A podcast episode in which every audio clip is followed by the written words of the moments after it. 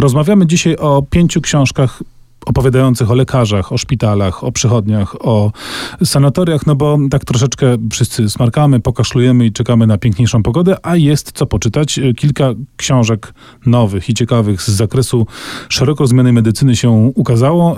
Kilka też znaleźliśmy na nieco dawniejszych półkach. Chyba najistotniejsza z tych nowych to książka pod tytułem Recepta na adrenalinę. Napoleon Cybulski i Krakowska Szkoła Fizjologów. Brzmi jej pełny tytuł, a autorką jest Anna Mateja. Napoleon Cybulski to jest bardzo piękne imię i nazwisko. On nie dość, że jest ojcem Krakowskiej Szkoły Fizjologów, to de facto jest ojcem polskiej medycyny, jednym z najważniejszych przedwojennych naukowców. Jak sam tytuł wskazuje, on rzeczywiście stoi za adrenaliną i za pierwszymi badaniami tej wydzieliny nadnercza. Natomiast ta historia to więcej niż historia odkryć medycznych, które zostały dokonane jeszcze w Krakowie pod zaborami i później. To też historia rzeczywiście budowania polskiej nauki i polskiej medycyny.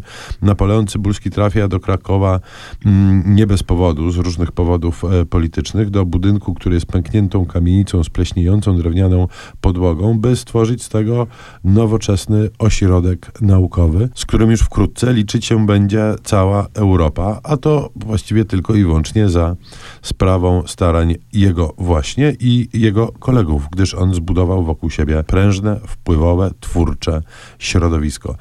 Jest to, myślę sobie, też imponujące o tyle, że my bardzo często czytamy o powstawaniu naszej tożsamości, o powstawaniu naszej państwowości w kontekście takim szkolnym, czyli w bitewno-patriotycznym, tak, łopot flag i szczęgoręże. Natomiast tu mamy historię tego, jak wydarzało się to naprawdę. To znaczy pamiętajmy o tym, że społeczeństwo, jakie by nie było, tak naprawdę szpitalami, instytucjami i naukami stoi, a nie czczym, machaniem, szabelką, tudzież flagą. To bardzo, muszę Państwa uprzedzić, bardzo gęsta jest książka. Recepta na adrenalinę rzeczywiście poważnie potraktowała temat i znajdziemy tu opowieści nie tylko o Napoleonie Cybulskim, ale o jego kolegach po fachu i sporo jest tu terminologii medycznej, ale całkowicie przyswajalnej. Ja myślę, że to też jest odświeżające, że to jest książka, taka biografia reporterska, w której nie ma zbędnego słowa. To znaczy dowiadujemy się o tym, co się działo w medycynie w polskiej i nie tylko, bo europejskiej tamtych czasów. Dowiadujemy się, jak medycy i naukowcy polscy radzili sobie z codziennością, jak walczyli też, bo Cybulski między innymi zajmował się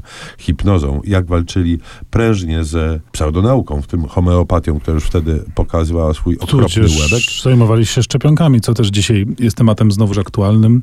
Tak. I wydaje się, że warto sobie przypomnieć początki tego zjawiska i przeciwdziałać dość absurdalnym postawom niektórych antyszczepionkowców. Jednym słowem, namawiamy na tą jakże pouczającą i jednocześnie świetnie przez Annę Mateję skomponowaną lekturę.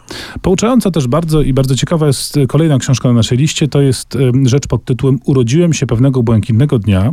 Pamiętniki nadzwyczajnego umysłu z zespołem Aspergera. Napisał to Daniel Tammet.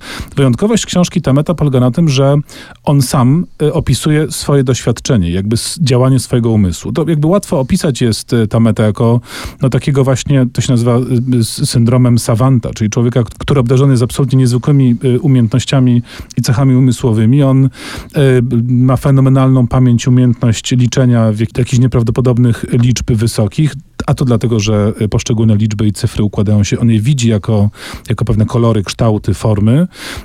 Taką anegdotą znaną z jego życia jest na przykład to, że w 7 dni nauczył się języka islandzkiego z absolutnych podstaw.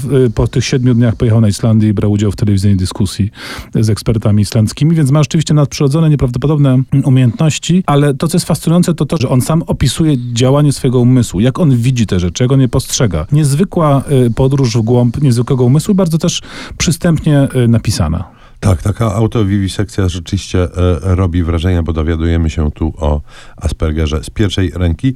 Tymczasem po muzycznej przerwie powracamy do kwestii szpitalno-medycznych i zajmiemy się między innymi naszą rodzimą służbą zdrowia. I nie bez kozery posłuchamy teraz muzyki z filmu Kongres na podstawie powieści Stanisława Lema.